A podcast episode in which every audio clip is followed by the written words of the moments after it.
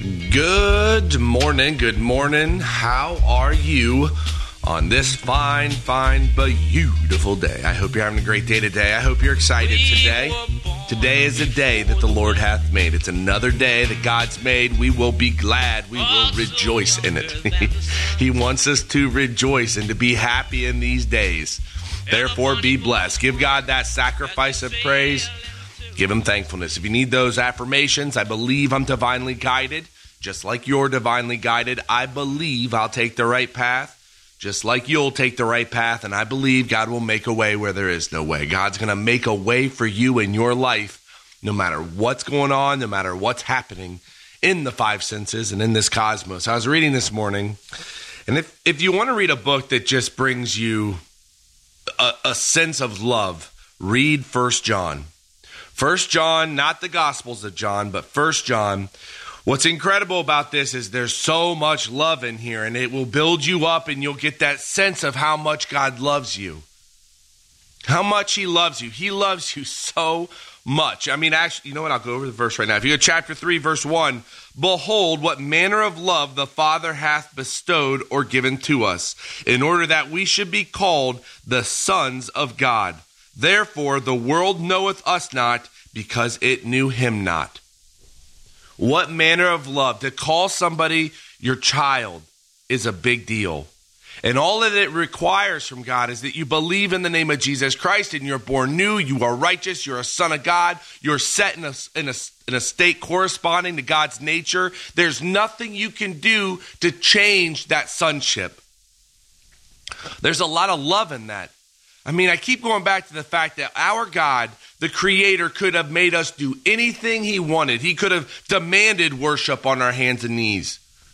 He could have demanded five times a day giving, I don't know, like a handful of salt or something. I mean, there's so many different things he chose, but you know what he chose? He chose love. He chose to love you, to call you his son, and to give you the liberty to walk in this life freely.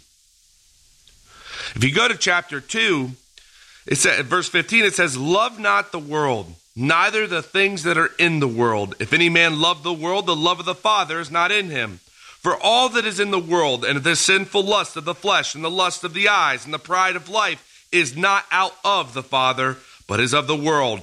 And the world passeth away, and the lust thereof, but he that doeth the will of God abideth forever. Abide in God, and let, let God dwell in you. Faith is set by believing in his Son.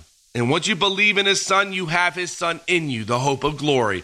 Hope is the expectation of future good, and glory is when Jesus Christ comes back to bring us to God, essentially, to wipe this place out. I'm looking forward to that day like you have no idea. but it's a constant change of mind. Like, do what do you set in your life and deem important? What do you deem important? What's important? And where does God sit in that? If you don't have him at the top, it, I mean, you got to change it. You got to work on that. Work on it because it will fundamentally shift the prism of your eyes, of what you look at, how you look at the world will change. I want to finish up with this. You jump over to verse um, 16 in chapter 4, and we have known and believed the love that God hath to us. God is love, and he that dwelleth in love dwelleth in God, and God in him. Herein is our love made perfect, that we may have boldness in the day of judgment, because as he is, so are we in this world. There is not fear in love, but perfect love it casteth out fear, because fear hath torment. He that feareth is not made perfect in love. Love God, Love yourself. Know that God is there for you. And that love that's in you is casting out fear. Fear has torment. We are not to live this life with anxiousness. Don't live it that way. Go to God, pray the big prayers, lift everything up in the name of Jesus Christ. And when you pray, you pray to God, not to Jesus Christ. Lift it up in the name of Jesus Christ. Have yourself a beautiful day today. God bless you and your family, and I'll talk to you tomorrow. Also younger than the sun.